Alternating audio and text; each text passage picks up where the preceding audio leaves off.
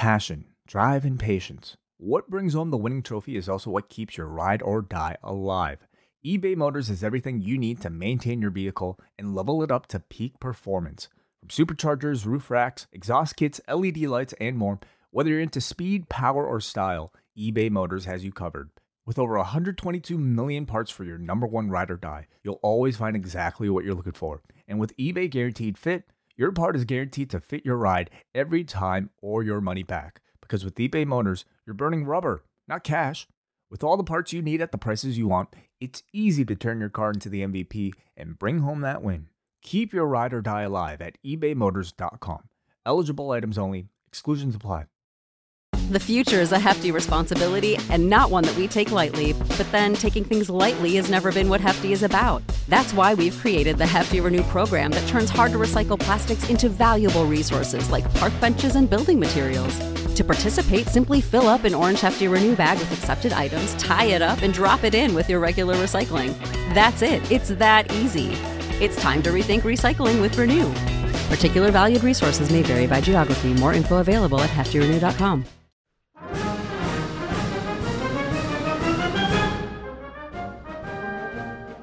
Hello, everyone, and welcome to another episode of the long and winding railroad here at postwrestling.com. It's uh, our look back at the greatest era of in ring professional wrestling in the history of the entire sport, and that's all Japan Pro Wrestling of the 1990s. And uh, my name is WH Park. And uh, first of all, I want to thank all the people who sent me some nice messages about uh, how much they enjoyed the Kenta Kobashi biography episode I did with Case Low in the last episode. It's very much appreciated. Thank you very much. And uh, just as a preview for the next biography, we're going to round out the four pillars. We're going to do an episode on Akira Taue that I think will probably illuminate how great this guy is because there's a lot of you know slander towards uh, Akira Taue out there, which I just cannot stand for. So we're gonna change people's minds we get to around to doing that particular episode. But t- but today is not a it's not a biography episode. We're gonna do a match review today, and uh, joining me is a member of the post wrestling team. He's our one of our reviewers. He does a lot of the, the Japanese uh, shows that I don't have the time to watch. I don't have the inclination to write reports about, or I just don't watch these particular promotions. And that is Mark Buckeldee. Mark, how are you today? I'm fine, thank you, WH. Thank you for having me on. And and you do a lot of the the, the reviews for like, say for example, DDT Pro Wrestling or, and its affiliates like uh, TJPW or or what have you. I I might do something about Noah because I like actually like Noah for the most part, but a lot of the stuff that like I like we might not cover on audio, you will do write ups for us for the website. Yeah, so I've been doing the um, the written reviews for New Japan for um, for a bit of a while now, actually, because I think the first review I did for the site was when Wai and John actually went to the Tokyo Dome for Wrestle Kingdom. That's right. I remember because like John was like trying to figure out who can do the review, and I think I because I had met you in uh, June of that year or the year before, yep. right? It was that 2019, yeah, and because yeah. we met at Dominion, uh, which had the what was the main event again? Was that was that Okada versus Jericho? It was Okada versus Jericho. Yeah, uh, that guy, that fucking match was shit. Oh, yeah. Uh, but it had that nut, nutty uh, match between uh, Ibushi and um, and Naito. Naito. Yeah, where I like listen. I know people are like, I don't care if they try to kill each other. Listen, you see that shit live, you're gonna, you, I, you're gonna care. Like I was like, holy shit! I think they, they, I think he's, I think either one of those two at some point in the match, I was like, I think they're dead if you if you don't care, that's fine. I'm not telling people how to enjoy wrestling. What I what I take kind of umbrage to sometimes to to an extent, Mark, is when people tell me how I should feel about watching a wrestling match. You know what I mean? Or how I should comment about wrestling, uh, watching a wrestling match. If I want to say, hey, maybe these guys should like take it fucking easy that's my prerogative. If you think they should just murder each other with like their crazy moves and stuff, that's your prerogative. I'm not going to tell you how to enjoy wrestling. Don't tell me how to enjoy wrestling or how not to enjoy wrestling, as it were, either. Oh, oh yeah. It's at the end of the day, your experience, your whole life is your experience of everything basically. So at the end of the day, yeah, um, it's up to you to uh, make up your mind on things, and part of life is learning that. Definitely. So hey, we met there at that show, and then I, you know, we I think we kept in touch via Twitter and stuff like that. And so I was like, oh, you should contact Mark Buckeldee at Monkey Buckles. That's your Twitter handle, and uh, and he did, and and he it was either John or Wai. I forget which one actually contacted you. It was John, and then the rest is history. You've been with us for like two years now. Yeah, pretty much. Um, it's funny actually. I when we met um, at Dominion, um, I actually thought I may left a bad impression on you. no, no, it was fine. I, I had a very good time that day. It was it was hot as hell. The only thing that left a bad impression on me was the weather, as usual you know, being summers in Japan. I'm not a huge fan of of summertime in Japan. One of the things like I'm not missing about Japan being back in Canada is is the hot and humid weather that that comes from about the time of like the end of May up until like the end of um, September. So not missing that, Mark. You know, I actually like the very comfortable, uh, cool weather we have here in Toronto during uh, you know the summer months. Oh yeah.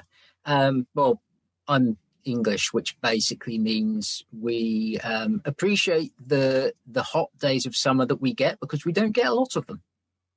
No, you guys tend to have a lot of uh, what like uh, increment weather, like inclement weather. I think what I have to say is uh, yeah. like with rain, a lot of rain in, in the United Kingdom. Uh, yeah, definitely some. Uh, the uh, for June, it's been all over the place, really, um, with weather. It's like you think it's sunny for a couple of days and then it's uh, horrible. And I've just realised how much of an English stereotype I am because I'm talking about the bloody weather. Oh, it's okay. That's why we. That's why. that's why I called you to come on the show to to to provide some of the uh, the uh, English stereotypes that I always like getting from people like you know J.P. Houlihan and uh, Martin Bushby, people like that. So it's more than welcome. Don't worry about it, Mark. But uh, let's talk about your fandom of uh, all Japan Pro Wrestling from this era. Like, how did you get familiar with it?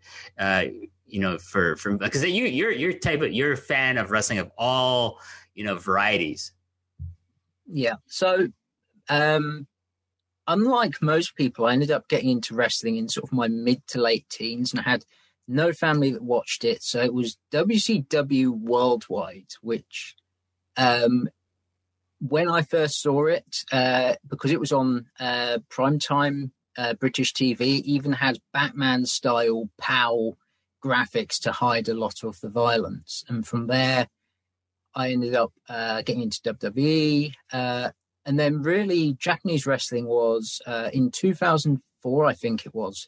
there was a British channel called the Wrestling Channel. And they had a lot of US indies. They had TNA. They had Ring of Honor, but they also had uh, Japanese wrestling. So they had uh, Noah. They had Gaea. Um, uh, they had Zero One at one point, and that's where I first became aware of Japanese wrestling. And then as I got into Ring of Honor, um, I was a big Ring of Honor fan.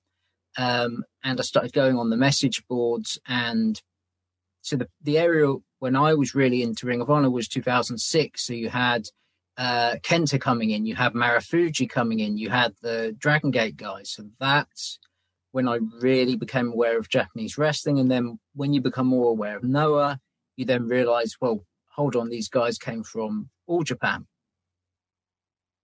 And then so you just do like kind of go backwards and then think, okay, I like Kenta Kobashi, I like Mitsuharu Misawa but they're like you know kind of older at this point in 2006 mm-hmm. like where where did they were they always in noah oh no there was something before noah called all japan pro wrestling and so you would go how so how would you go find like the matches for for this for all I, japan stuff i was I, I was never a, a tape trader i was too late really for tape trading so by the time I was looking for Japanese wrestling, I was I was using uh, message boards, and then this was at the time when uh, basically it was all download links. It was like media upload and all that. And it shows how trusting we were that you'd go on to a wrestling message board and someone would put a random download link and you just think, oh, yeah, I'll download that. Um, and looking back, it's like, yeah, if someone was really unscrupulous, a lot of people's computers could have really got messed up by that. But um, and so it was um, message boards like Ring of Honor message board. Um, Alan Forel was a massive uh, tastemaker back then because he'd have like threads on the CCW fans, and I'd just be seeing all the match recommendations on there. Um, and then I came across um, Ditch, and he was another guy that was just recommend matches, and I'd just follow through them. And funnily enough, um, I just dipped into pretty much almost anything, and completely by accident, I ended up writing about um, Japanese wrestling for about a year on a website called Inside Pulse, and then I just fell out of it. And so let's talk about today's match review. What what were we going to be talking about today, Mark? Um, today we're going to be talking about Mitsuharu Misawa and Yoshinari Ogawa versus Kent Kobashi and Jun Akiyama from uh, the 23rd of October 1999 and this is the uh, you know collectively Misawa and Ogawa are known as the Untouchables. They're part of a of a larger faction of like about four people also in the group, but this is the main portion of that group. And Misawa and Ogawa, I mean, Misawa is of course the leader, and Ogawa was his regular tag team partner. And then on the other side, we have the the faction of Burning, you know, which is the faction created by Kenta Kobashi and Jun Akiyama, and also includes Kentaro Shiga and Yoshinobu Kanemaru as well in that group. And you can see them as being seconds in this match. But this is basically Untouchables versus Burning. It's a hot feud. It's a car- carryover of the feud that Misawa has been having with Kobashi ever since they broke up as tag team partners and Kobashi left the Super Generation Army. And by by all accounts, at this point, Mark, like Super Generation Army, which started in the like early '90s, is pretty much done. By this point, Kobashi Kawada has already left years ago to form the Holy Demon Army with with Akira Taue and Akiyama and Kobashi left soon after, and then Akiyama became Misawa's partner, and then Akiyama left Misawa to join up with Kobashi, and then now Yoshinari Ogawa got called up to be Misawa's partner, and Ogawa was in the Holy Demon Army faction before. Da da da da. It's it's a it's a really interesting like you know kind of like um, one of those you know charts you can make on a like a whiteboard you know putting up like post-it notes or what have you and then just drawing all the lines connecting the dots and relationships that these people have with one another. But essentially, this is the late '90s. This is 1999. It, we're we're getting to the to the tail end of this era of of um, uh, you know the King's Road as the Exodus is going to be coming about a year later. Uh, with with with Misawa taking everyone to go basically to to form pro wrestling Noah, but this is a really interesting time, especially I think for for tag teams in the company because you know you have the Holy Demon Army still running around. Um, Uh, you know, like Taue and Kawada, who are basically the premier tag team, not only in all Japan, but I feel in the world at this time as well. But like you know, they've they've had like about a five six year run at this point, so you know, like they're not the most, they're not the freshest team around, but you got all these really great tag teams that have just been formed in the last year or so. Misawa and Ogawa, Akiyama and Kobashi, but also you also have like, you know, teams like, um, believe it or not, Johnny Ace and Mike Barton, the former Bart Gunn, who was brought in because Baba saw he him knock out Steve Williams in the Brawl for All and thought, yeah, I'm going to bring that guy over. He's got he's got legitimacy in my eyes because he knocked out Steve Williams, you know. So he he was brought over paired with Johnny Ace, and they were actually a really fun team to watch. He also had the you know the rising of No Fear of Takao Omori and Yoshihiro Takayama as a great tag team in, in in the division as well. It's just a really exciting period I feel in in All Japan's tag division. You also had, um, I mean, the year before you had Hansen and Vader, which is arguably the most ridiculously OP tag team you could probably ever have. Well, I mean, you you you could go back with Vader and talk about his tag team with uh, you know, with Bam Bam Bigelow in New Japan. Oh yeah, good point. But yeah, I mean, but I, I don't know. Like for me, it's like you know, Hansen by '98 is kind of you know done, and like that mm-hmm. that tag league that they were in together was was was a good resurgence for Hansen, but it didn't last for very long. Like at, by this point, like Vader is now teaming with a variety of people. Like Scorpio hasn't been brought in to be his tag partner yet. I think Scorpio's you know, kind of like milling about in the. I don't know if he's in the company in '99. I think he, he comes in the tail end before the Exodus, and he's doing junior heavyweight stuff for for All Japan. Hmm. So, but at this point, Vader is just like you know teaming with random people here and there. Like what I think they should have done was put Vader with with uh, I like Gary Albright. Like I don't, I think Gary Albright's still yeah. running around. I don't think he had he passed away at this point. So that would have been an awesome team, Vader and Gary Albright. Oh, definitely. Um, it's it's funny that you said about um, Burning and uh, Misawa Nagawa because you look at. I mean, you can argue that um, Akiyama and Kobashi have been working with each other pretty much since Akiyama joined the Super Generation Army. So, you know, even if they've not been teaming in traditional tags, they've been in the six man tags for years. But as you said, Ogawa had always been on the other side against uh, Misawa. So when he, before uh, he was on the Holy Demon Army side, he was part of uh, Tsurutagun. So it's like uh, Misawa formed this established team with a guy that pretty much for most of his career he'd always been on the other side with and against. Oh yeah, I mean even before you know the Holy Demon Army, he and before Tsurutagun, he was actually in the Revolution, which was Tenryu's group, which had you know Kawada and like Misawa was always like before that was affiliated with with Jumbo Tsuruta. So Eh, for for pretty much the entirety of the of Ogawa's career, he and Misawa had been on opposite sides. And the other thing about Ogawa that's just interesting is that you know he he was always a junior heavyweight. In fact, at the time of this match, he's one half of the World Tag Team Champions. This is this match is also for the All Japan Pro Wrestling World Tag Team titles. But at the same time, Misawa is the current holder of the Triple Crown, and Ogawa is actually the current holder of the PWF, the Pacific Wrestling Federation Junior title. So, and like I have notes here, like he is in the midst of his. Uh, where's that my notes for this he's in the midst of his like his fifth no his third third reign as junior heavyweight champion and this is his final reign because of course he would be going to noah and dropping the title. But he he has been the champion for 698 days. But you, before you think wow what an amazing title reign. He's only had like about five or six uh, title matches defenses of that title. So mm, just you know, kind of something you got to understand about Giant Baba. He never really cared about his junior heavyweight division and or his junior heavyweight title. So you know, like someone could hold it, and he probably forget who who's the champion at, at some point before maybe they walk by him backstage. And it's like, oh, Baba-san, I have the junior title. Like, do you want to take it off me at any point? Oh, let's have a title match with you and uh, you know uh, Phil Lafon or you know Dan Kroffat, whatever name he was using at the time. Yeah, I mean, 600 days sounds a lot until you realize I think Fuchi had that belt for nearly four times that. Yeah, and he probably defended it like maybe seven times that time, that time period, maybe. Mm. So, but yes, so you had picked October 23rd, 1999, Burning versus uh, Misawa and Ogawa, the Untouchables, who are the current World Tag Team Champions. And this is for the titles. And why did you pick this match, Mark?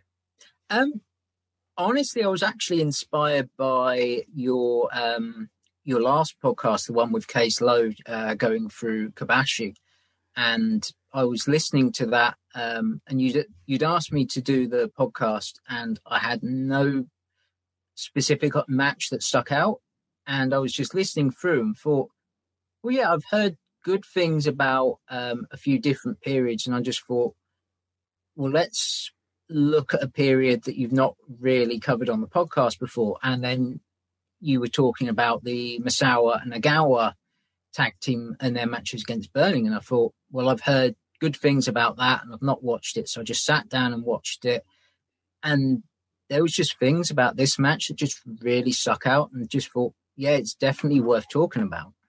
Yeah, for we'll we'll talk about those things. Uh, and this, just so people know, this this match comes from the Aichi Prefectural Gymnasium in the city of Nagoya.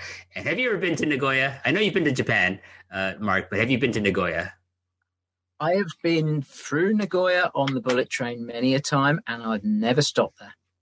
Well, as someone who's been there several times, someone who's done who spent like an extended period of time doing their their job training in the city of Nagoya, in the heart in the in the heart of the city, Nagoya. It's really not that exciting, to be honest with you. I at least I don't feel like people in Nagoya who may or may not be listening to this, people who been to Nagoya, who love Nagoya, who may or may not be listening to this, might be like saying, "How dare you?"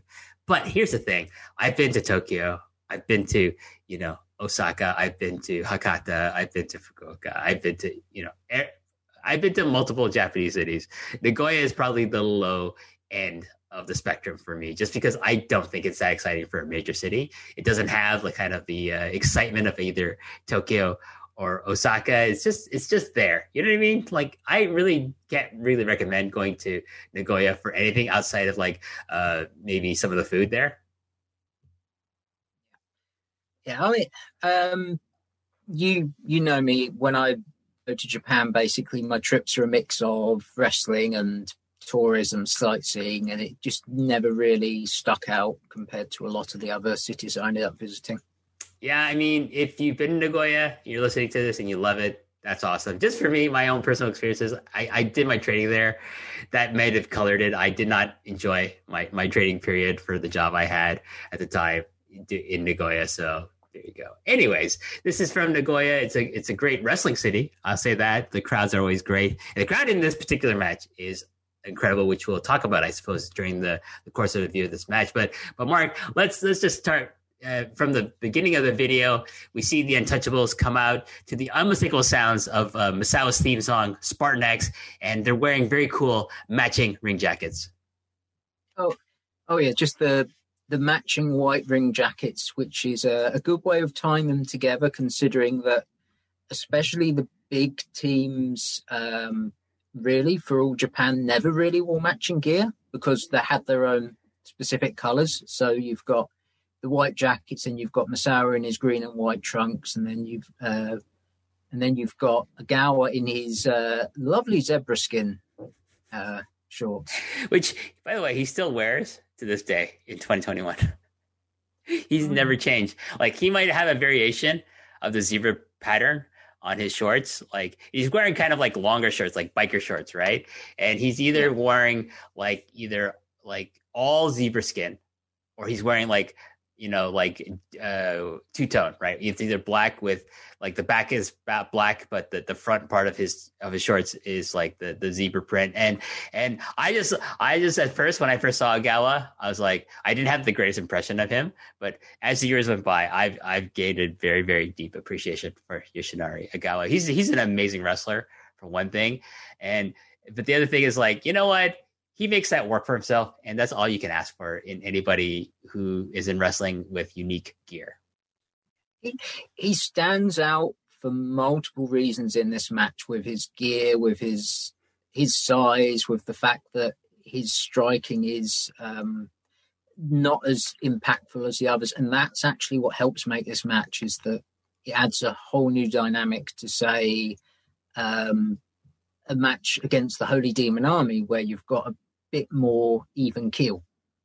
Well, you know, you talked about this idea of like people not having matching gear in the tag division in Japan in general, but like particularly in, in all Japan. But one thing that is interesting is that the team of No Fear, you know, pretty much has matching gear in the sense like they they just wear all black, you know, and I think there's a deliberate attempt not to change the colors of either Takayama or Omori. But the other thing I like, what I like about Burning, besides like Ogawa, like sorry, Akiyama and Kobashi are just an amazing combination together, is that you know, for without changing their respective, you know, gear, that they, they have the closest kind of um like kind of the, the, cut of their of their gear is the same. They both wear trunks, but they they also have similar piping to their boots and they wear a similar style of knee pads and things like that where like it almost seems like they're wearing matching gear but retaining their individuality if you know what i mean it's kind of like you know like the midnight express have like one where bobby eaton wears long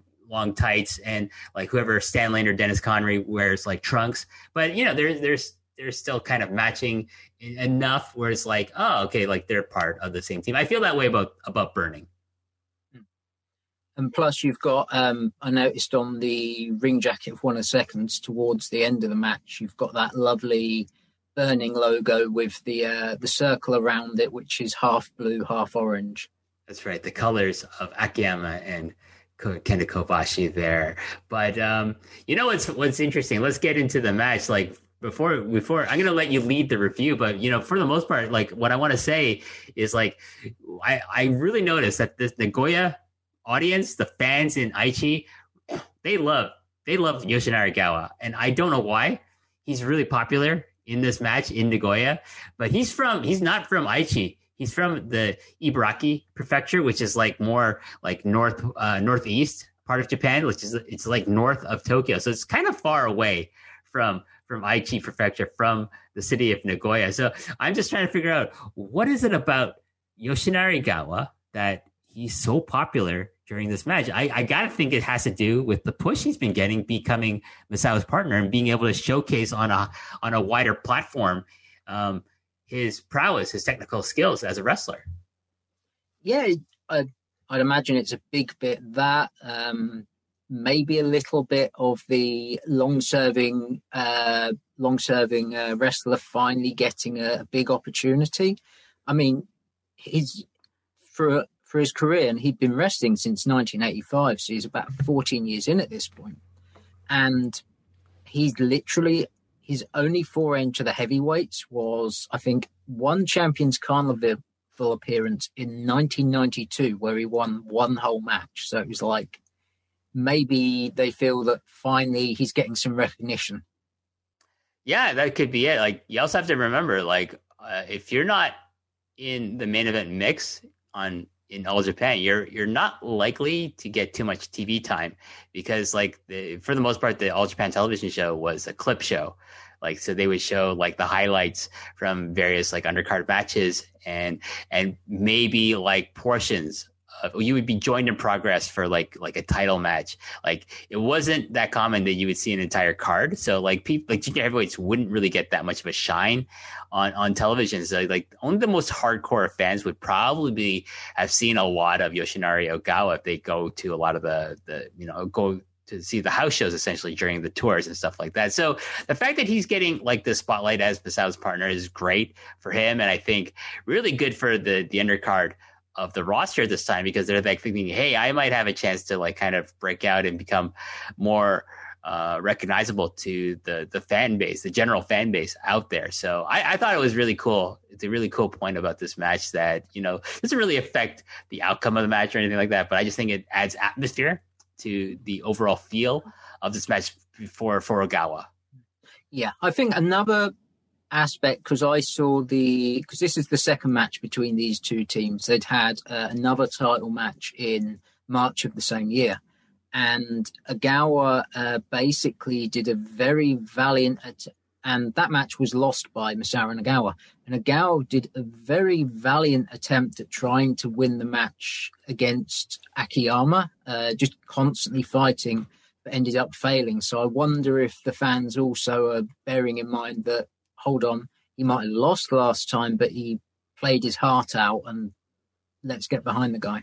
That isn't entirely possible. So before I let you uh, carry off with the, uh, the, the match review here, Mark, let me just say that make a, one final point to that is our ref for this match is the legendary Kyo And don't the uh, fans tell you that?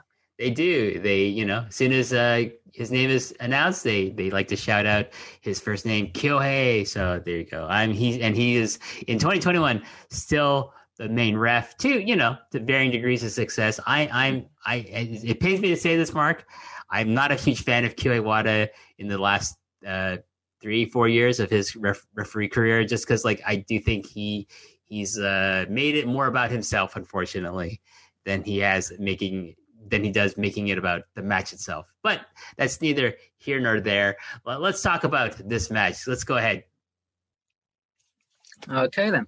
So, start the match. We've got uh, Ogawa and Akiyama facing off, and Ogawa imme- and Ogawa immediately starts uh, an arm wringer exchange with Akiyama, and this whole opening sequence is just about Ogawa proving that He's a little bit quicker, but more importantly, a little bit smarter than Akiyama as he's constantly trying to um, outthink Akiyama. There's a great spot where, after doing quite well with some mat holds, basically Ogawa grabs Akiyama in a hammerlock and throws him straight into a Misawa forearm to try and steal a quick pin. Yeah, I, I like that particular sequence because it's kind of a prelude to some of the really excellent teamwork we're going to see from both teams, but in particularly, in particular, from the Untouchables. Oh yeah, the the Untouchables uh, teamwork. Yeah, we'll definitely be mentioning that later.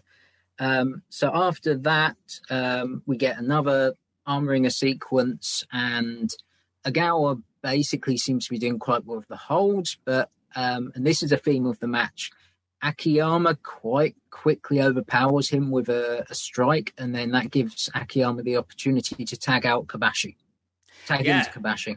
One thing we I want to kind of point out is, excuse me, is that Ogawa at this point in time in, in the, on the All Japan roster is probably the most sound technician, you know, in the company, and I think you know just because like I think he's always been interested in mat wrestling but also because like he all the experience he's had in the junior division wrestling people like in in the early part of the decade he'd be wrestling people like Dean Malenko, Joe Malenko, he'd be wrestling like you know Dan Kroffat and a whole bunch of other people you know as, well as Masanobu Fuchi and and Tsuyoshi Kikuchi as well. But I think his his technical skills like help him establish a foothold in matches against guys who are relatively bigger than him like Kobashi and Akiyama, and it, it lends a like a, a credibility to him being in the ring with these guys as a as a junior heavyweight. Oh, oh yeah, definitely.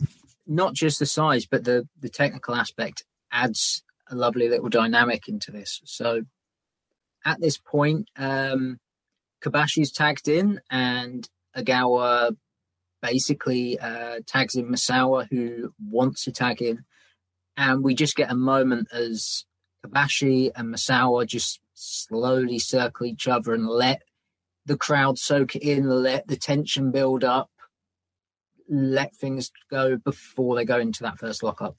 It's very reminiscent of a lot of the interactions like Misawa would have with Toshiaki Kawada. And, you know, like the thing is, is I think deliberately so, like Misawa wanted to focus more on getting you know Kobashi to a level to surpass Kawada for personal reasons, I believe, as well as professional ones. But you know, like he wants to have a rivalry that has the same level of intensity and as and same level of recognition. I think that he had with Kawada. Oh, oh yeah, and it's it's clear by the end of this match um, that that was one of the goals of this match. So um, so they finally lock up, and Kobashi starts throwing a, a couple of chops, which Misawa takes, and then Kobashi throws a couple more, and then Misawa um, takes over, throws some forearms, and then Misawa hits a drop kick uh, that sends Kobashi out uh, to the outside. So Misawa goes, um, looks for his uh, infamous elbow suicida, but uh, Kobashi moves. So, and this is a sign of Misawa's athleticism, even at this fairly at this point uh, of his career, where he manages to flip over the ropes and land on his feet. Uh, and then in the background, you can see Jun Akiyama just staring and waiting. And as soon as Misawa lands on the apron, Akiyama runs in and just clatters Misawa in the back with a running knee. Oh, it's beautiful. He just like, you know, this is something that Misawa does all the time. He does the flip over the top rope. He, he's holding onto the ropes. He's gonna he lands on his feet as you said. He's gonna hit he's gonna hit somebody with his like a probably a flying elbow or maybe even a drop kick. But you know, Akiyama's been on the receiving end of this. He's seen it so many times. He's been Misawa's partner. He knows what's happening. he's waiting for him and he clatters him, as you say. My first time hearing that word, I love it. And but I would like to say he fucking not, not he fucking clobbers him with that fucking knee and sends him flying into the guardrail. It's beautiful. Just some great, great wrestling. Psychology is off the charts, even early in this match. Oh, oh yeah, the uh, the crowd just react to this, just and it's great because it basically says that um, Akiyama re- realize Akiyama and Kobashi they they know Misawa, they know you've got to take every shortcut you can because um, Misawa's at a level where he's just he's essentially above everyone else almost uh, to varying degrees. So it's a case of if we have an opportunity, we are taking it. And Kobashi really takes as he just throws uh, Misawa repeatedly into the guardrails here. Yeah, and you know, like that's you see that a lot in this match. A lot of stuff happening in the guardrails. You know, like being people being sent into them, a lot of fighting on the uh, around the ring. Um, not, thankfully, it doesn't spend. They don't spend too long a period, but they, they go out there enough times where I'm just like I notice that about the match, and mm. I'm just like, eh, I, I'm not a huge fan of fighting on the outside. That's just my thing. Yeah, it it's um I mean, they they do this three times, and this is a great match. But you can also see where bad habits may you could argue bad habits are starting to creep into the all Japan style. Yeah, at some point they do stop with the guardrails and they go back in the ring. And uh, I have to note here, Mark, that the, the Birdie do some really cool double teams on Misawa, including this really uh, interesting attempt at an assisted power bomb. But you know, Masao being Masao, he counters with a double head scissors combination and fires back on both Burning members with like a series of elbows to their faces. Yeah, and those are some really hard elbows. And and while this is going on, Ogawa basically decides, hold on, this is unfair two one. So literally just comes in and backdrops uh, Akiyama. Yeah, I think something he picked up when he was in uh, Gun, maybe. Oh yeah, he, um, definitely Ogawa loves a backdrop, as we'll see in this match.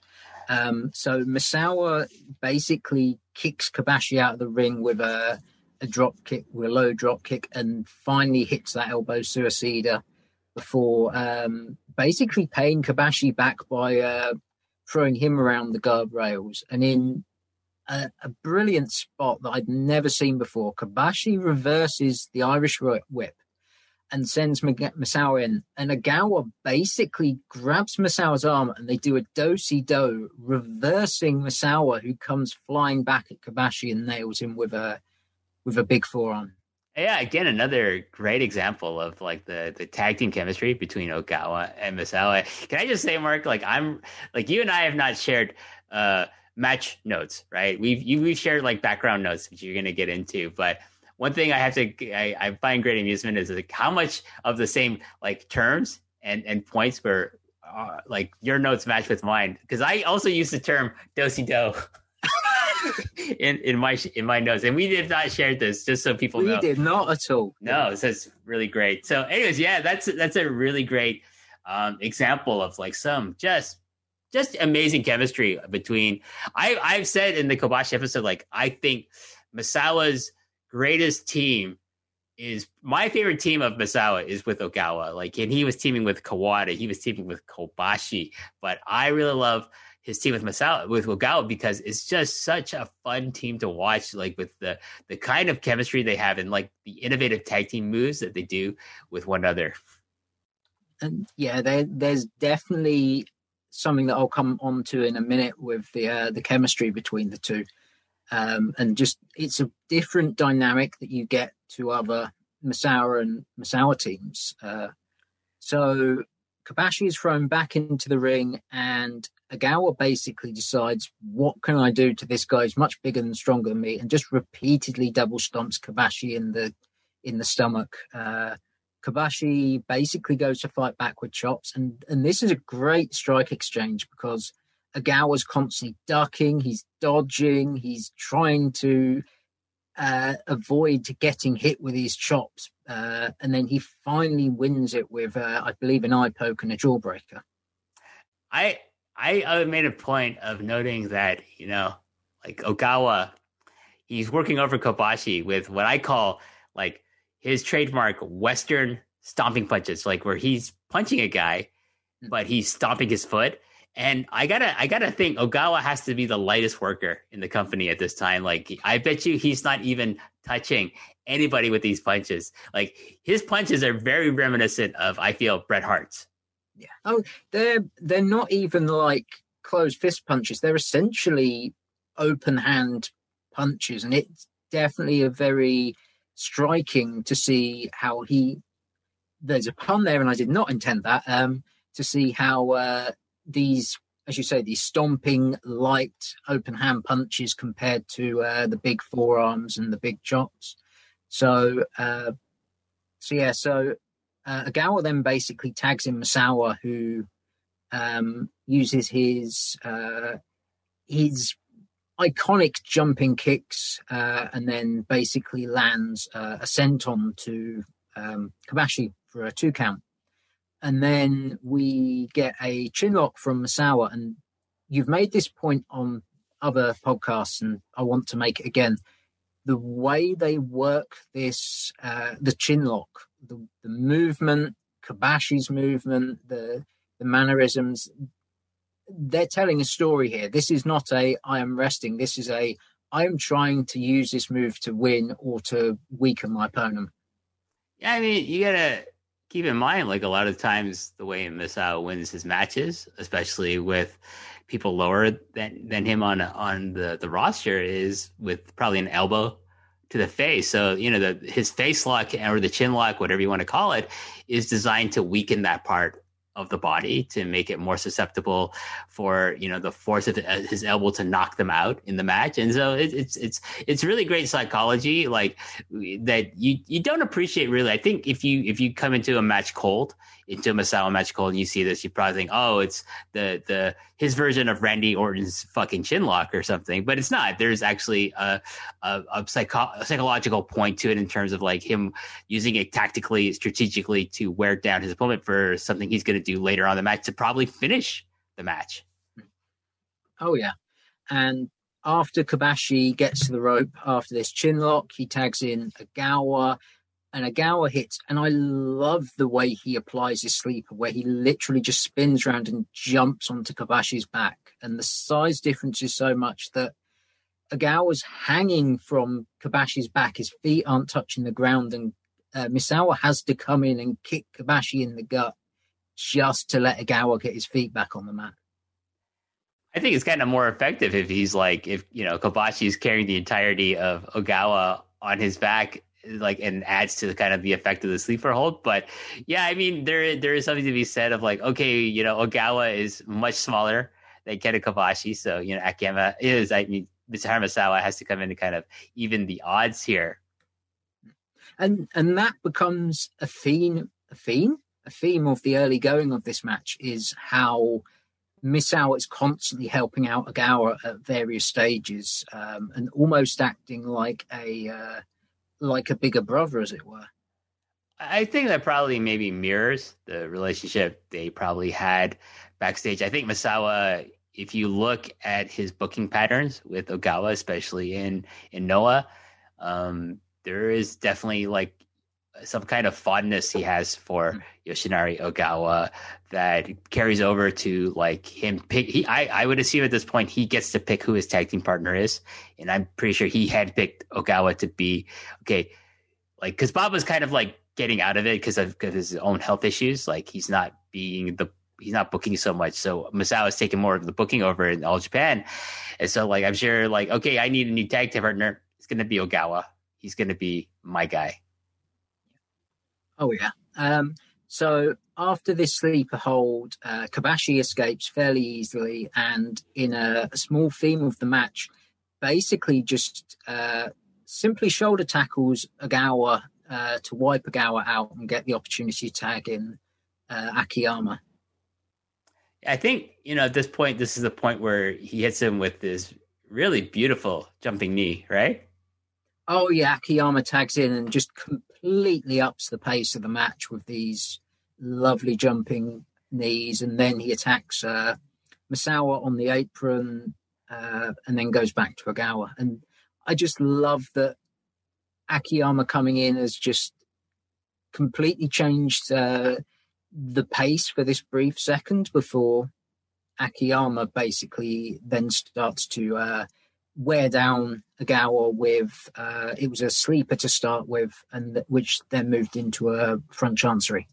One thing I, I want to say about you know Akiyama's jumping knee, I, I for my money, I think it's maybe the best jumping knee in the history of professional wrestling. It, it's up there with Jumbo Tsuruta's, and I think it's better than Harley Race's, and definitely better than that uh, that one used by one Triple H. Oh yeah, um, it it's got really good form, but it adds it has a sense of momentum to it. it he, he's coming in at such a speed, the heights, the, the feeling of impact. It really does uh, look like a, a, nasty move to take. Yeah. Also, at this point, this is where you know uh, Mitsuo Momota on commentary. He mentions that you know not only are the Untouchables, the, the current tag team champions, but you know, Masao is the current Triple Crown champion. This is his fifth and last reign, and of course, like as we mentioned before, Ogawa is the current junior heavyweight champion of the company as well. Oh yeah, so it, it's a team of champions who are the champions um, against two young guys who. In Kobashi has been the Triple Crown champion, and in Akiyama is someone who feels almost on the cusp of being at that level, if not quite there. Um, so coming back to the match, um, after working over Ogawa with this uh, front chancery, uh, Ogawa gets the opportunity to tag out, and Misawa just unloads on Akiyama with forearms. At, at the beginning, Akiyama is actually seems on an even keel, so they're quite balanced. It's uh, they're both exchanging it, and then just Misawa just takes over as uh, the weight of uh, Misawa's forearms is just too much for Akiyama. Um, and then after that, uh, sorry, I'm just trying to find where I'm on my notes here. Um, yeah, and after that, uh, Misawa applies his his legendary face lock, and I love how Akiyama is clawing away. He's trying to grab the hair. He's trying to escape the hold, but Misawa knows how to apply this hold so well that Kobashi has to come in with a, a chop to uh, to save Akiyama. Yeah, chop to the back of Misawa's neck, which that's gotta that's gotta suck to take that. Oh, oh yeah, and and also uh, softening up the uh, the neck for later on, which uh, definitely becomes a, a target. Definitely, definitely. So uh, Ogawa tugs in, and uh, this comes back to. Apologies, I'm just trying to find.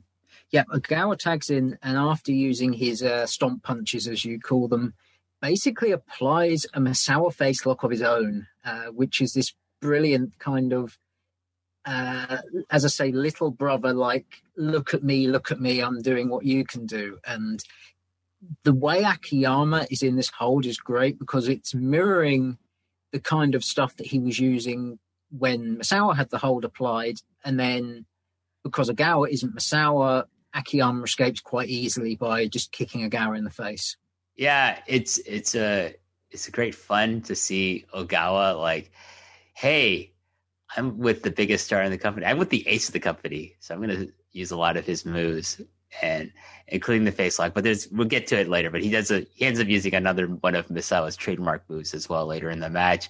Um, yeah, I like then from this point on, like you know, Akiyama kicks Ogawa's you know Ogawa's face to get out of the move, and then then now it's Burning's here. Like for the most part, Untouchables have pretty much dominated the match. I feel Mark, but now yeah. it's it's time for the Burning to get the fucking heat on Rat Boy. And by the way, when I say Rat Boy, that's his nickname. That's his literal fucking nickname, Yoshinari Ogawa, because like it has nothing to do with him being promiscuous or anything like that. Okay, it has everything to do with like he's sneaky and he's very cunning. That's why they call him Rat Boy. Also has something has something to do with his facial features, but that could just be my own, uh, you know, interpretation of that, and I might be being really unfair. But I'm just saying that's all.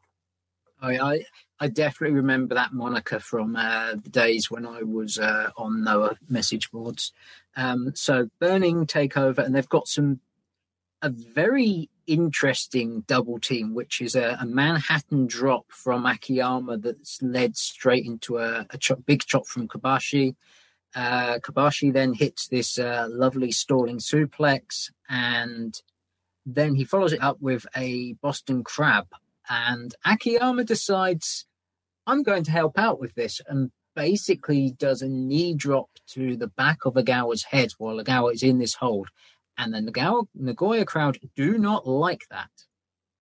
No, this is really interesting. You you think that this is just you know that there, there there's no heels in this match per se, but this gets rather a negative reaction from the crowd that that Akiyama you know decides to just say fuck you Ogawa, and while he's in this rather painful looking Boston crab from Kenta Kobashi, he decides to drop a knee to the back of Ogawa's head, and then you know, I I, I think that it's more that that part because then he does follow that up with blasting Misawa off the apron with an elbow mm-hmm. strike. But I think it's more the you know hurting poor Yoshinari Ogawa while he's in this Boston crab that that really kind of raises the ire of the uh, Nagoya crowd.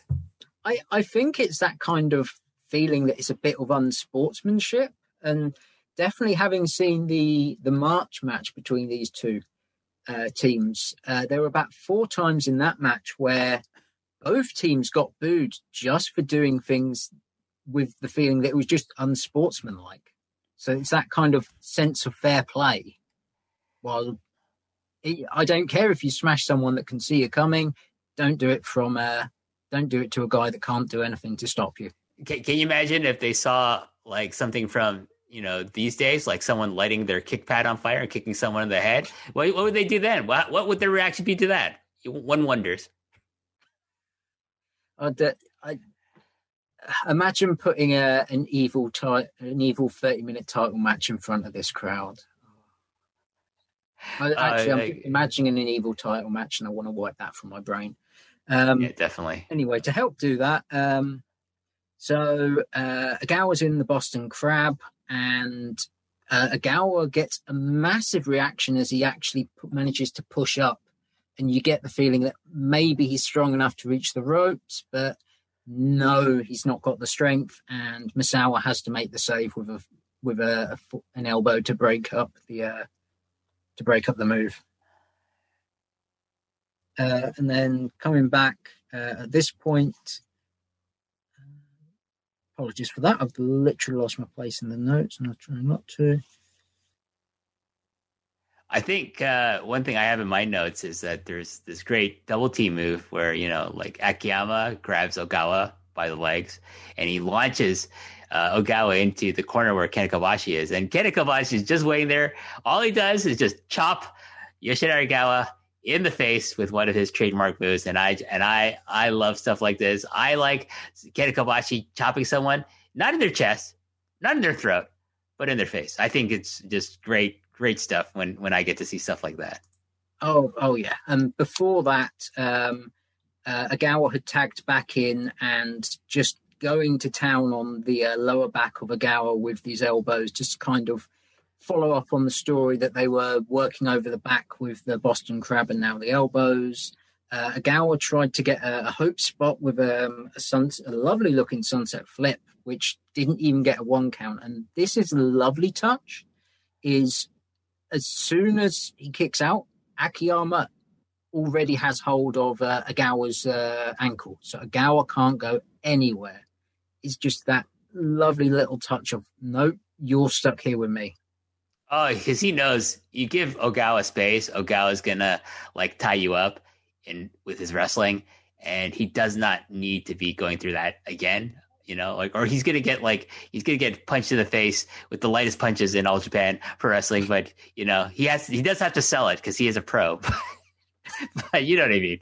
But oh, yeah, it's it's smart. I noticed that detail too, and I was just like, that Akiyama, he's a smart motherfucker.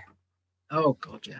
Um, so after the catapult chop, um, Akiyama hits his Blue Thunder bomb, and Misawa is concerned enough to break it up with uh, an elbow, which leads to Kobashi throwing Misawa out of the ring, and Akiyama calls for his exploder. The crowd just lose themselves here.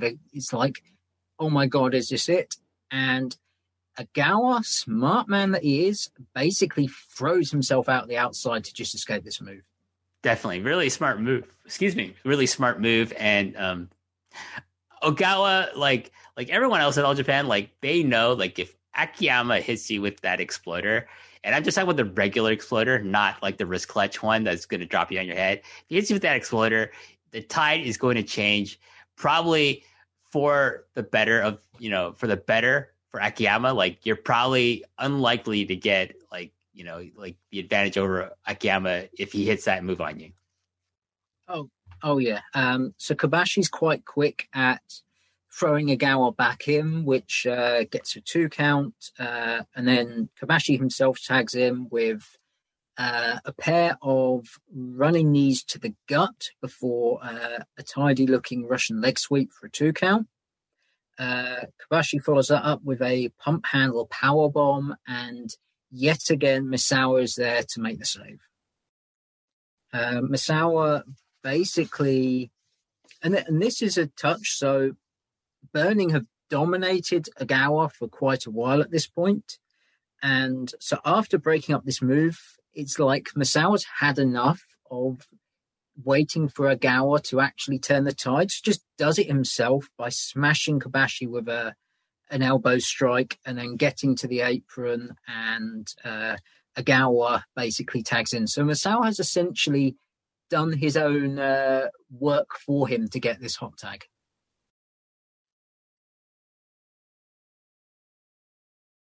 Um, at this point, uh, yeah, so at this point, um, Misawa's tagged in and he jumps off the top rope with a diving elbow to take out Kobashi.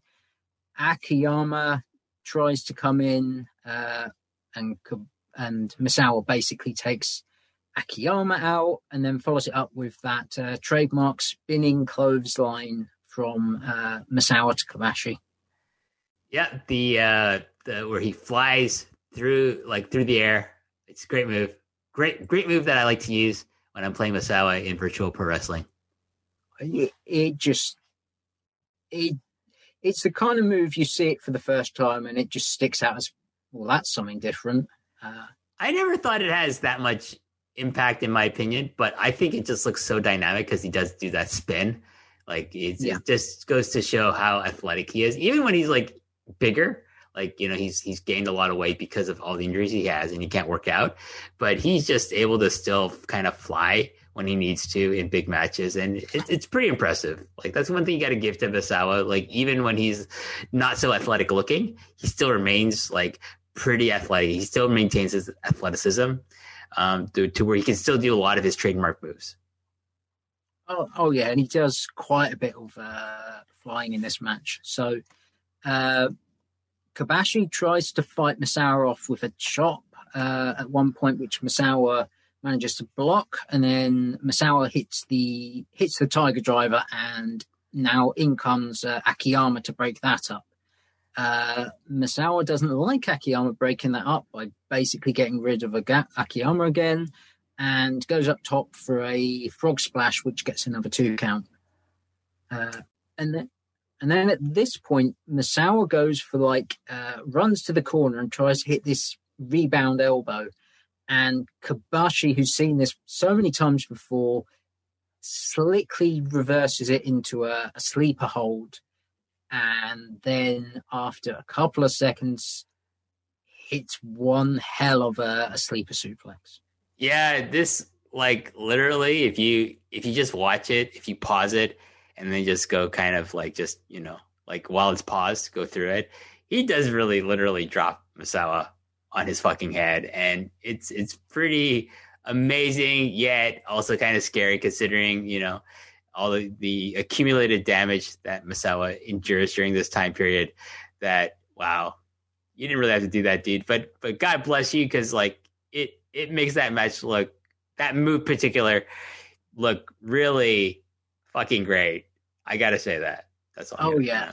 Um, as scary as it is, it looks great and it's perfect because this is essentially the turning point. So Burning had control. Misawa was almost single-handedly turning the tide, and Kobashi just put a stop to it with that uh, with that big move. Um, so Kobashi gets a little bit of breathing space, tags in Akiyama, and Akiyama sees an opportunity, and he is not letting this opportunity go. He just goes full speed with two of those beautiful jumping knees. Uh, hits a double arm DDT, kind of reminiscent of how Kobashi used to use that move back in the early 90s.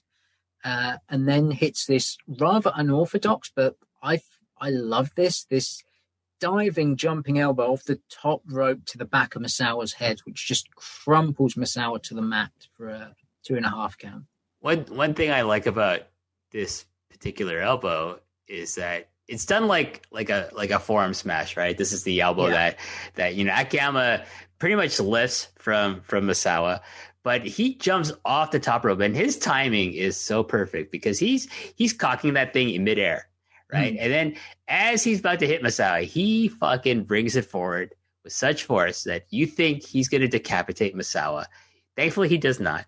But my God, it's so impressive looking. Just and if you think about it, if you really like take it, take a moment to analyze in your mind. Okay, what does he have to do? He has to climb up the top rope. He has to jump off the top rope. He has to like start moving that elbow back, he, and he has to bring it forward just as precisely as he's going to make contact with Misawa with his body, so it looks amazing. And he does all those things in like the the two three seconds that the sequence you know takes place in when you break it down like that, it just makes it even more impressive because this is just beautiful brutality.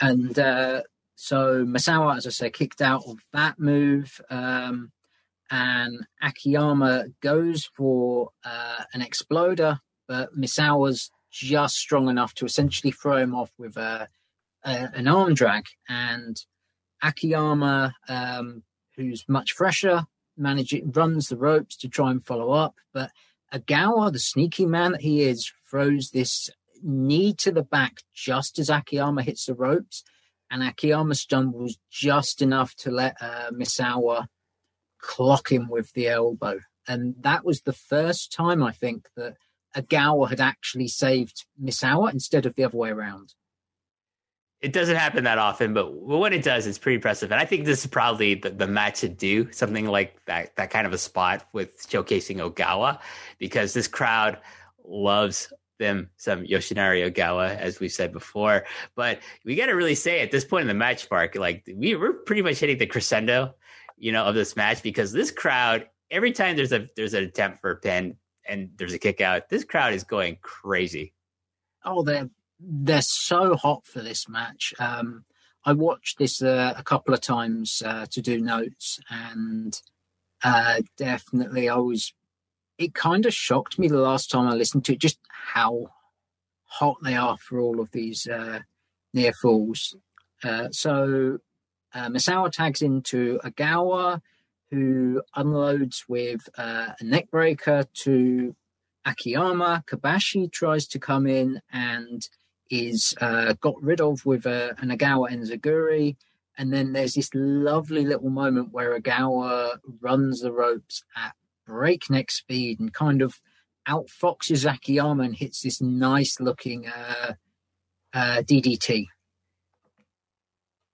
And following that up, Ogawa comes back to his um, to his trusty backdrop suplex, and Kobashi basically makes a save for Akiyama by uh, breaking up the pinfall.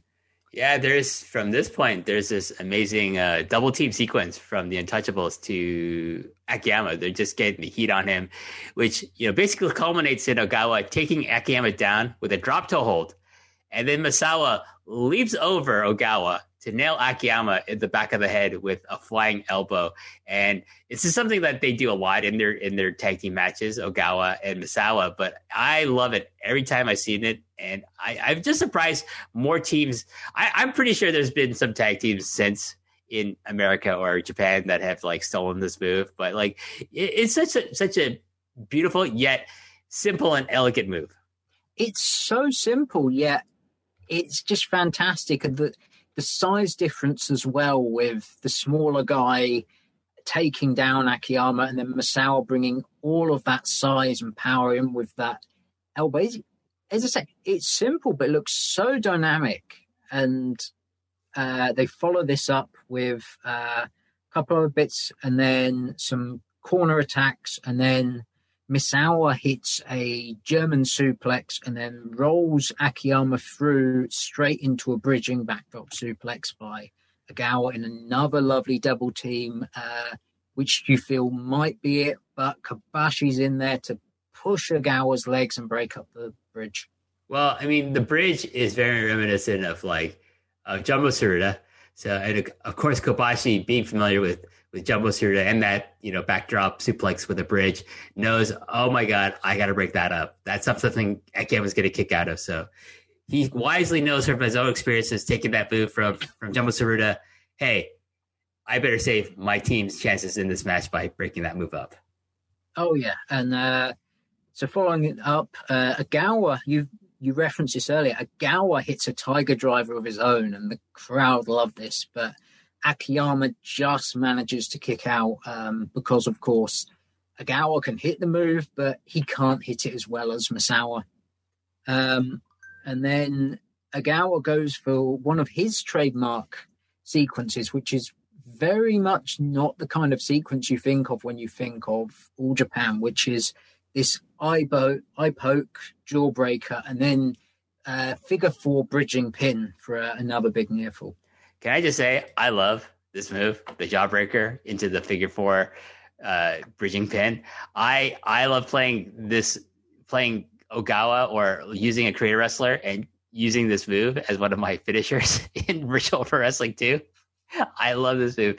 It's it's interesting to see like kind of the rise of like kind of this more technical wrestler in the mid card of All Japan. Not only with Yoshinari Ogawa, but with Johnny Smith as well, who had different yet similar style of wrestling that he brought into All Japan at this time. Oh yeah. So um Ogawa is basically looking to capitalize on this, but Akiyama, he's in dire straits, he's in trouble manages to hit the exploder finally on Ogawa and buys himself time. And uh, and now here comes Misawa, here comes Kobashi. It feels like fate. It is. Uh, it's, it's it's it's a it's a fateful gonna be a fateful moment for Misawa soon. yes, it will. Uh, so Misawa is the first one to get um, and he's actually controls this essentially uh, quite quickly. So he hits the Tiger Driver and manages to get um, a near fall on that. And then he follows up with um, a lovely diving neckbreaker drop. And Kobashi is brilliant here in how he gets, sets up for the move because he gives Misawa enough time, but he's he's only looking at Misawa for a very brief second before Misawa hits that move. So you don't get that kind of I am standing here waiting for you to be in position to hit me uh, element that you sadly get in so much wrestling. I I feel like these two have so much experience with one another that they can wrestle each other with their eyes closed. And this goes for like, you know, any combination of the pillars wrestling each other, whether it's Kawada Misawa, Kawada Kobashi, Taue Misawa, whatever, that, you know, and, and, you know, they're, they're not choreographing these things. You know what I mean? This is, I think, you know, not to get on a, like an old timer rant or anything like this, but this is something I think is lost in wrestling in, in a lot in 2021 is that a lot of stuff is choreographed or like planned out beforehand and that's fine in itself but when you get to a point where like people are waiting for moves to happen for waiting to take a move yeah. it it it takes you out of the match as a fan. It does. Like i don't care who you are. You could be fucking will ospreay and fucking ricochet or you could be like some schmuck on the indies like another schmuck on the indies like like oh let's do this 450 dragon rana off the top of a cage but you got to make sure you're standing there waiting for me while I go prepare this move. Okay, I'll do that for you. And no, fuck off. You look like fucking idiots. But these guys, like, they know each other so well. Like, like, like you're saying, the way Kobashi sets up the move, he doesn't look like he's setting up the move. You have to really pay attention, and it's only the subtlest signs that you've noticed, Mark. Right? It's not like, mm-hmm. oh, he's waiting to take the move. Oh, this is he did this. This might be indicating that he's ready. He's setting himself up, but maybe he's not. Who knows? Like you, it's that ambiguity that I think is missing from a lot of wrestling today. Yeah. So uh, Misawa follows that uh, neckbreaker drop up with a tiger suplex, which gets another big near fall. And at this point, Kobashi's in big trouble. Uh, so Misawa goes for the Emerald uh, Flosion, which is his latest big move. Um, I think it was only a year or two before the move had been introduced, I think. I think so. Like at this point, all these guys, all the pillars are just introducing new finishers like you know the the Emerald Flosion. Uh, you know the by accident Kawada creates the Ganso bomb, and I, I am not I can't really recall what Taue invented. Uh, maybe, but you know like was it the Origo Taue at this point? Oh, might might have that that might have been it. I I can't exactly remember when we do the Taue, you know, biography episode. Mark, just listen for that. I'm sure we'll we'll have a, a clarification on that point. But but we're going to talk about what uh, Kobashi has invented recently, and you're going to get to that oh, point. Yeah. Yeah, we'll get there. So Kobashi uh, escapes the Emerald Flosion and hits a desperate chop to the neck, followed by a spinning chop to the face, and then hits a a quite nasty uh, release German suplex, which Misawa manages to shrug off. He, he's feeling it. He manages to shrug it off. And nope, Kobashi basically says, I'm not having that, and hits a half Nelson suplex. And all of the nasty big moves in the match at this point, they've all been on Misawa. Well, I mean, he's the one who's going to get, you know, going to get the heat. Yep put on him in terms of like the the, the closing stretches of matches because that's that's his thing. That's why he's the ace, right? Oh yeah.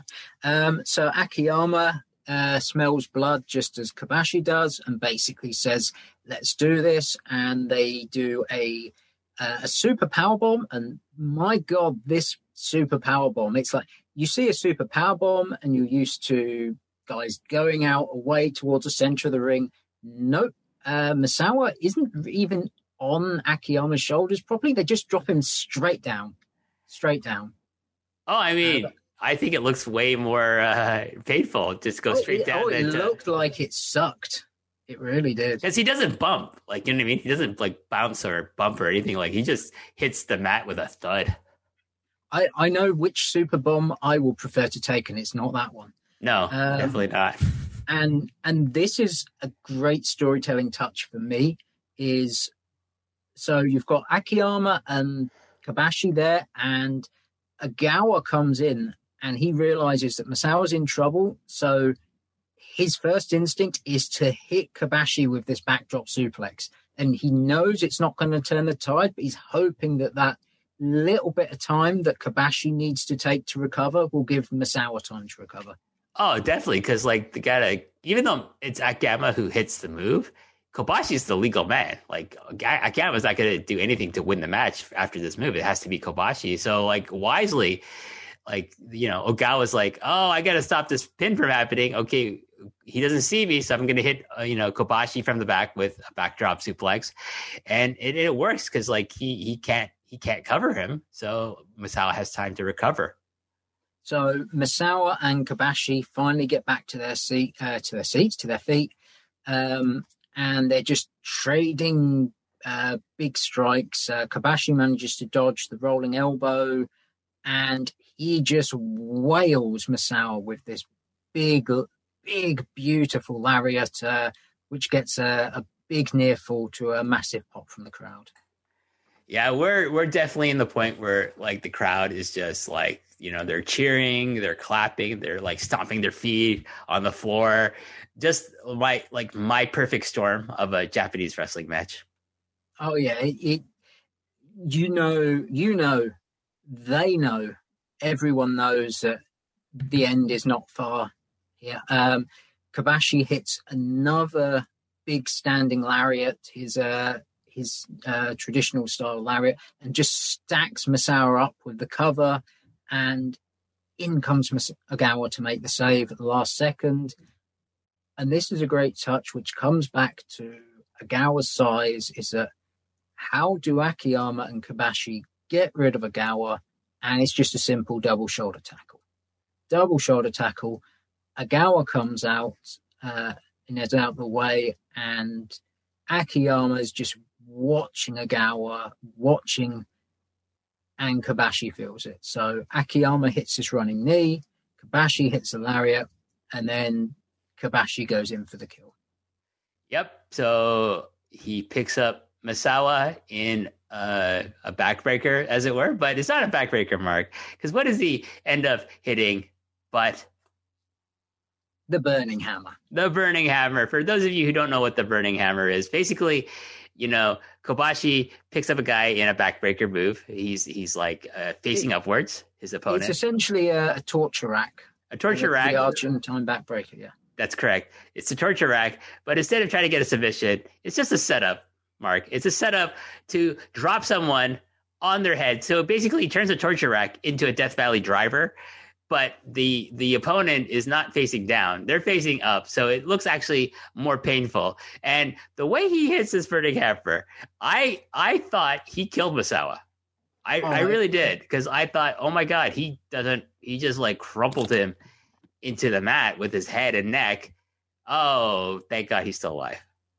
Oh yeah. It's it the way he hits this move it is not a move that should be kicked out of. It is not a move that you should use a lot. This is a case of Kobashi realizing I need to put Misawa away. What will put him away? And it does. Uh, this burning hammer earns Kobashi the the one two three. Burning win the match, and for the first time in Kobashi's career, he has pinned Misawa in a title match. Um, yeah, I mean, I think he's probably pinned Misawa in other matches, but this is the first time he's done it for an actual title, not the Triple Crown, but for the World Tag Team titles. But you got to keep in mind, like in all Japan, like the World Tag Team titles are a huge, huge deal as well. Not as huge, of course, as the you know being the Triple Crown champion, but you know it's like it's a good second place to be in if you're if you're in the company. Oh yeah, I'll, I want to bring this up in a little bit, just how big the tag titles mean, and the crowd. So the crowd have actually been very even. They've been supporting all four guys throughout the match, but you get this lovely big Kobashi chant, there, who really recognise sort of that Kobashi has uh, done an achievement in uh, managing to pin Misawa here. But also, you got to think that the crowd is like was super hyped and super appreciative of getting to see the Burning Hammer live. Oh God, yeah, it's because uh, he must have only hit this one, maybe two times more before this point, because this wasn't the first one. But I mean, Kobashi only hit it seven times. I know he did it at least a couple of times in Noah. So this must have been what number two, number three. Maybe like I, I I didn't count them, but like it's a super finisher, right? Like he's not busting this out like for everyone. He's busting it out for Misawa. He's gonna bust it out maybe for Kawada, like or someone huge in like his later career in Noah. But most of his finishes are with a lariat. That's his. That's his. Or and I hopefully not with the moonsault anymore. But like the lariat is basically I'm I'm wrestling fucking I don't know. I'm wrestling fucking Takao Omori. I'll hit him with a lariat to finish him off. Okay. Yeah. I'm wrestling Masahito Kakihara. Uh, he's not getting a burning hammer. He's not even getting a moonsault. He's getting the lariat. But hey, you see the, the size of Kobashi's arms? That lariat is good enough. That is a damn fine lariat, to be fair. I mean, he doesn't even need to like hit the ropes. He just he just it's a short range lariat. He just he just puts all his weight behind that fucking thing and it's gonna take your head off. Like it's it's up there with Hansen's, it's up there with Kensuke Sasaki's. Like I think personally, it's the second greatest lariat of all time after Stan Hansen's. Yeah, it's is definitely a definitely a top tier lariat. Um and yeah, coming very briefly, I don't want to spend too much time on it, but your point with the burning hammer, uh, it's this kind of sense of this is a fantastically cool but dangerous move. I'm only using it when I really need to. This super finisher element, uh, I I think it's something that is kind of missed, and the nuance is missed because you had a lot of guys basically took the burning hammer and overused it. Dan Maff in Ring of Honor. Um, and then you've got guys that basically use it but say, oh, we know it's unsafe, so I'm going to try and make it safe. And you get the absolute travesty that is Trent Seven's Birmingham, which looks absolutely terrible. Uh, well, I mean, everything about Trent Seven looks fucking terrible from his like look to his gear to his wrestling moves. Like no, like these guys, Dan Maff, Trent Seven, they can go get fucked. Like they try to like they they they either like dilute it by using it too much, or they try to like dilute it by oh. Well, since I'm not actually skilled enough to hit this move, like to someone without actually killing them, I'm just gonna make it look like a piece of shit. So if, go fuck if yourselves. You, if you want to hit that move or move like that and have something that's safe, steal Yoshihiko, uh, not Yoshihiko, Yoshihito Sasaki's uh, Argentine coaster, which is more, which is very similar and just looks a lot better and a lot safer. Um, yeah. Or just don't do yeah. it. Or just create your own just move. don't do it. Or just create your own move. Don't stop stealing um, moves of people. Unfortunately, just don't do it is basically my summary of a lot of Trent Seven's career. Here's here's a lovely little tip about the mindset of Trent Seven that I witnessed. Uh, I was at a a shoot style, a British shoot style show, which uh, the first British shoot style show was a production called uh, Tetsujin that had maybe 15 fans in the crowd who didn't know how to react to uh, a shoot style match. And after the end, uh, a guy I was with was talking to one of the rookies that was setting up the ring, sort of pointing out, did you notice how the big moves felt bigger because they were spread out? There, there weren't a lot of bumps. And Trent Seven comes past, and his input, his creative input was the show needed more kicks. Oh, there you go. yeah. There you go. Anyways, anyway, that's that's enough time spent on uh, that man. The Burning uh, Hammer. I just want to say one point about the super finishers. You gotta you gotta keep in mind there's it's like nine years of people kicking out of the Tiger Driver, people kicking out of like the folding power bomb, people kicking out of the lariat. Like that, these guys by by necessity, like whether good or bad, by necessity, had to keep coming up with more dangerous looking moves. With Misawa, it was from the Tiger Driver to the Tiger Driver 91, which drops you on your head. Mm-hmm. If you, it, it is, I think it's probably the most dangerous of all these moves. Like if you don't take it, but he didn't think that was enough. Later on, he creates the Emerald Flosion, which I don't think looks as dangerous as the Tiger Driver 91 because he's he's really in control. But like, hey, I, am I'm, I'm all for like him being more in control of, of someone like him controlling the fall of his opponent if it's safer. But Kobashi, you know, you know the the lariat is not enough anymore, right? For Misawa, Kawada, Taue, people like that. So, and I think he he smartly wants to lessen his use of the mood moonsault. So he comes up with the burning hammer, which looks amazing. But like, if he does it right, like, and he's in control, like he's taking a lot of the brunt of that with his own body and protecting his opponent. But my God, does it look great? Oh yeah, it looks it looks fantastic. Um, definitely. Um, one thing I hope you don't mind. Uh, you touched on it earlier, and I want to touch on it now. This was a great, great tag match, and um, I've one of the things that's crept in in the last few years is people making comparisons between this era of All Japan and sort of the the peak Bushiroad era of New Japan, and when you think about them making these comparisons, I think to me they're just comparing the main event singles divisions because if you're comparing New Japan's tag division to classic All Japan's, I'm sorry, there's only one winner.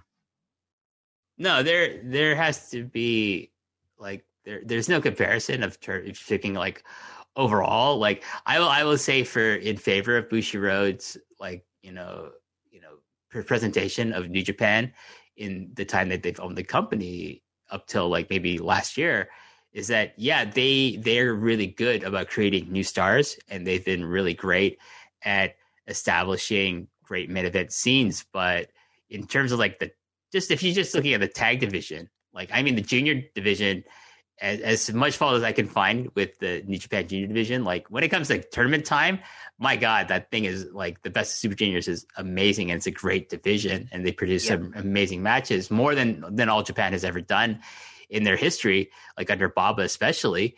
But if you took if you look at how the tag division is used in All Japan versus in New Japan, there's no comparison. Like All Japan kills it. Like first of all, they don't like prostitute the belts to like prop up somebody. They there's a there's always a story. There's always a reason for someone becoming a tag team champion in the company, and it's always to create a new star. Like whereas in, in New Japan, the IWGP Tag Championship is basically just as a as hey, you guys don't have anything to do. Here, take these belts.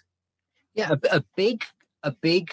I mean, the core of the difference is all Japan are not afraid to have their biggest stars and their biggest names in the tag team division. They're not afraid to, oh, we won't have these guys defending the Triple Crown tonight. We'll defend the um, the tag team titles instead, and it doesn't matter because they're going to put on a match that the crowd are going to go home perfectly happy with.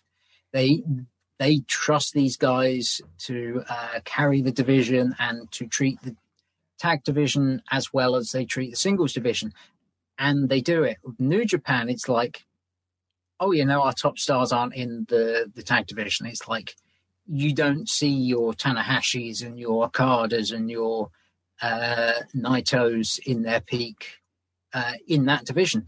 So why should we care about this division? It's that differing philosophy. Um, I was looking at the cage match ratings for All Japan, and six of the ten highest rated matches for uh, All Japan's history were all tag matches from the 90s.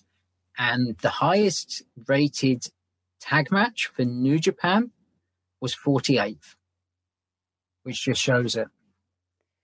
Well, I mean, traditionally, New Japan has had some great tag teams, but again, like their focus has always been as a singles company, like not yeah. as like to, to to to I suppose it's the kind of different philosophies of like Inoki and Baba.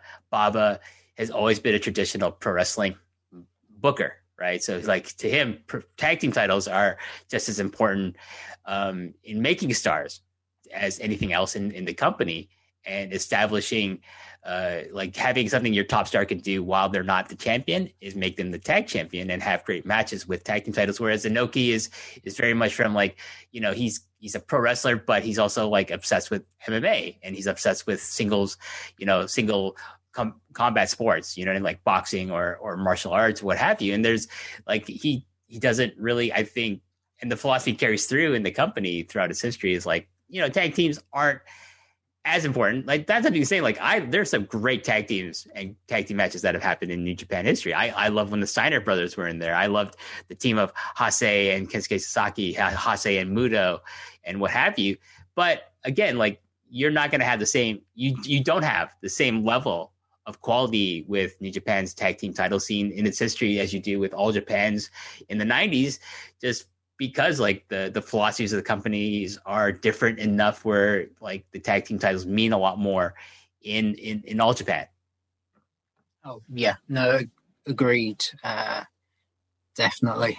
Um, but yeah, it's even in this because as I understand it, this period of uh, of all Japan was kind of not to the I wouldn't say not to the standard, but it's kind of it feels quite different to the uh, the early '90s, the mid '90s, and it kind of there is this kind of feeling of uh, of tr- guys having to try and find something to stand out because there's a sense of sameness. So, but despite that, despite this um, feeling and period, it's like they're still capable of putting on fantastic matches like this.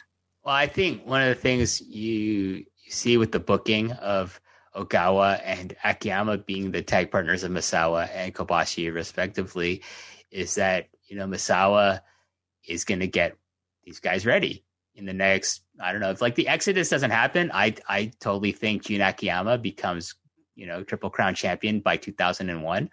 I think Ogawa becomes. I don't think he becomes triple. He, he you know what? He might have become Triple Crown champion because fucking Misawa made him GHC champion you know, oh, at the height of Noah's popularity too.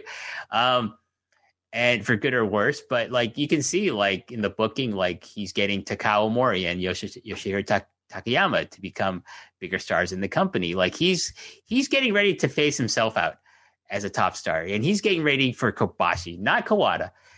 to to I think to his mistake, he he should have focused on both these guys to become the. He should have had two aces. He should have had Kawada yeah. and Kobashi be both like duo aces at the same time. Like, and he's going to step down. Like, he's still going to be a big star in the company, but he's not going to be up there because he's going to run the company because Baba's going to die, you know, or has passed away.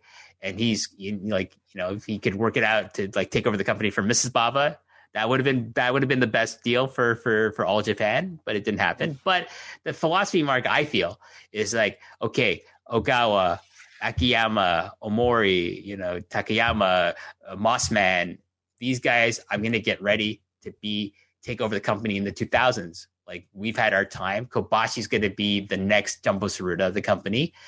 And like, uh, and Misawa's probably thinking, I'm going to be like Jumbo. I'm here to put people over. I'm here to establish. People beating me is going to make them as big a star as becoming the Triple Crown champion. But Kobashi's the one who's going to hold that, you know, that title he's going to be the guy who's going to carry this company as its champion. I'm going to be carrying the company as its face, not mm-hmm. as its champion necessarily. Do you know what I mean? Oh yeah, it was that sense of succession and building succession, and that and that's really been Misawa's kind of legacy and almost his strength and weakness uh, as a, a booker, especially coming into Noah, and I won't go in too long because, of course, this isn't a Noah podcast, is how Noah was constantly blighted by pushing new guys to be the heavyweight champion and then cutting the legs off fairly soon because business uh, struggled. So Misawa was well aware he needs to build these new guys. It's just sometimes it's not successful. No, well, I mean, it, it's very successful with Kobashi. But yeah, but the the thing, what what I kind of want to just make maybe our final point on with that is. Yeah.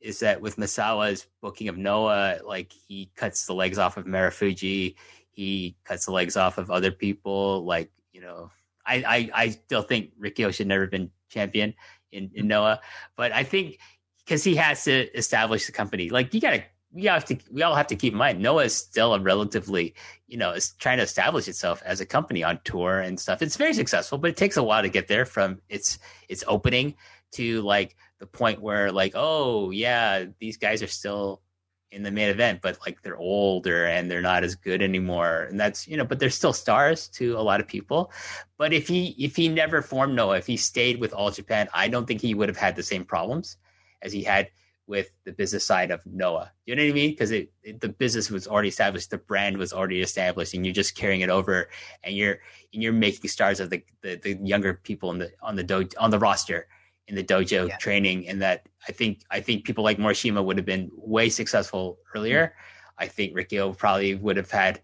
a bit more chance to become a, a, a bigger star than he actually was, and Marufuji and Kenta I think could have had a better chance of becoming legit heavyweight stars in in their respective in like Noah or if they never have if Noah never happened then all Japan. But you know that's a those are just what ifs that that are fun to speculate on, but who, but who knows ultimately. But that point being made, let, let's wrap it up here, Mark. And thank you yep. so much for for coming on the show. Where can more people where can people find more of of uh, Mark Buckeldee? Well, um, I mean, post wrestling with uh, when there's uh, big New Japan shows, you'll be able to find my reviews there. Um, when I'm not uh, doing the reviews for post, um, I will sometimes and occasionally post on my blog, which is sci-fi flow.wordpress.com. Uh, from the name, you could tell it was meant to be a mix of science fiction and wrestling, and I kind of stopped writing about science fiction, so I need to get back onto that. Um, and other than that, you can find my uh, uh, my slightly questionable wrestling takes and my very questionable jokes on Twitter at at monkey underscore buckles. Yeah, I'm not gonna get you into why uh, that's your Twitter handle. That's for another time, I'm sure. I think you probably talked about this on on your in a previous appearance on Post Wrestling, maybe with with Wei Ting or something like that. But uh, thank you so much for for being on the show, Mark. Uh, my name's WH Park. You can find me on Twitter at WH Park Nine. Oh, and I think you had something that you wanted to mention as oh, well. I do. As soon as I'm done plugging my my own my own stuff, I gotta plug one more of my own thing, something new. Uh, uh, you can find me at Post Perez every month with John Pollock again, Post Perez bonus with uh, rotating guest uh, host with me. Uh, you, you know, like that's that, that shows on twice a month, once with John Pollock, once with a rotating guest. And yeah, and then if you like this show, if you are enjoying uh, the you know the talk about the Royal Road uh, of uh, All Japan Pro Wrestling of the '90s, then uh, have we got some great news for you? We are debuting the the first T-shirt for the long and winding Royal Road at store postwrestling.com. It's uh, it was designed by an artist I know by the name of Sean McKenzie, and uh, the layout was done by by Wei Ting, and it's a great looking shirt. Mark, you've seen some of the art for this. What do you think? Yeah, um, it's definitely going to stand out. I definitely love the um, the characterizations of the guys on it. It it captures the the inner spirit of them definitely and and uh, yeah if you if you want to support the show if you're enjoying what you're hearing and and you think wow how can i support the show more besides just like listening to it and, and talking about it on social media hey if you like if you like the show if you like the people we're talking about I think you'll like this shirt. Please buy it. Please wear it. Please support it. Please, uh, you know, like say, hey, I got this. You should get one too. There you go. Store.postwrestling.com, the long and winding Royal Road t-shirt. And uh, on behalf of Mark, thanks so much to all the fans for listening. And uh, I'll see you on the next episode of the Long and Winding Road Road. And until then, goodbye.